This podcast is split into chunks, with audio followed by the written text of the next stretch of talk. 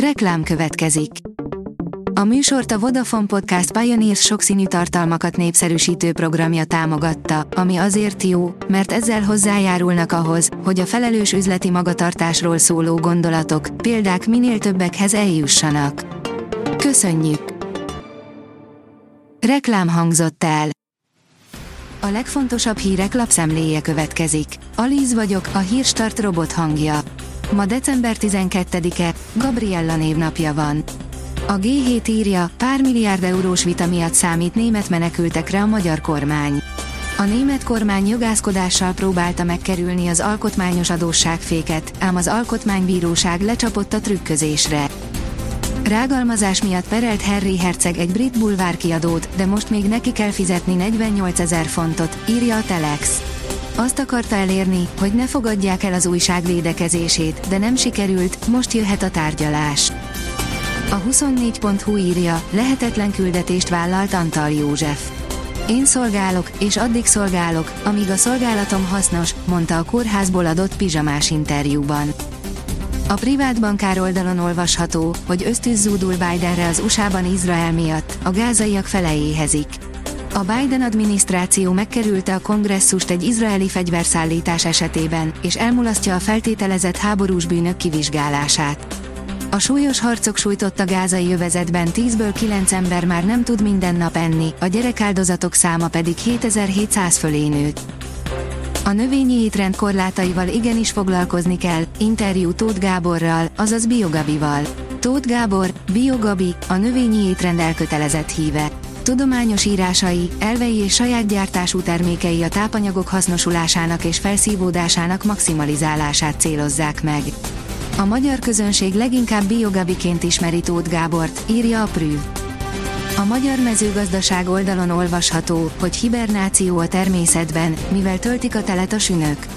Járt már úgy október, november táján, hogy azt kívánta, bár csak bevonulhatna csendes, titkos kuckójába, mint egy süni, hogy álomra hajtsa a fejét távol mindentől és mindenkitől. Felettébb érdekes lenne kipróbálni, hogy milyen is lenne ez valójában.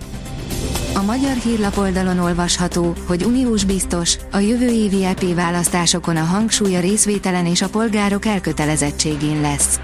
Az EP-nek a jövő évi választásokról szóló jelentését tárgyaló plenáris vitájában Gentiloni hangsúlyozta, az Európai Bizottság célja, hogy megerősödjön az európai demokrácia, előmozdítsák a polgárok részvételét, jogérvényesítését.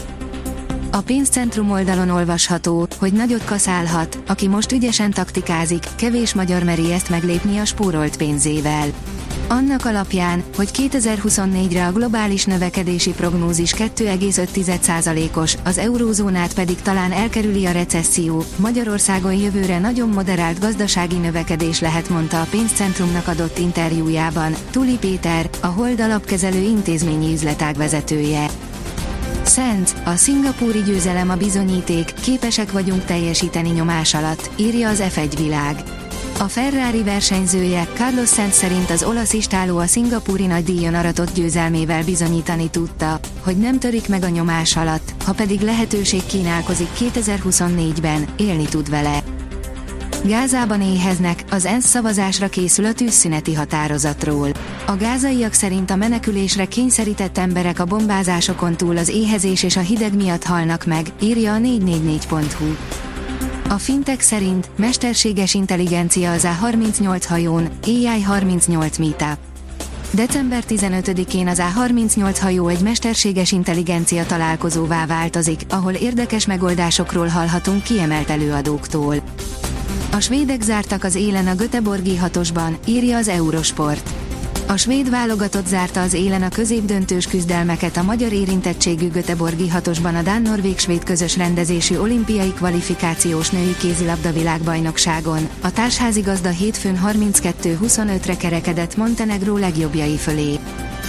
A magyar nemzet szerint a bravúr is kevés lehet a vörös ördögöknek a bajnokok ligájában. A Manchester Unitednek nem elég legyőznie a Bayern München, a szerencséhez is fohászkodnia kell.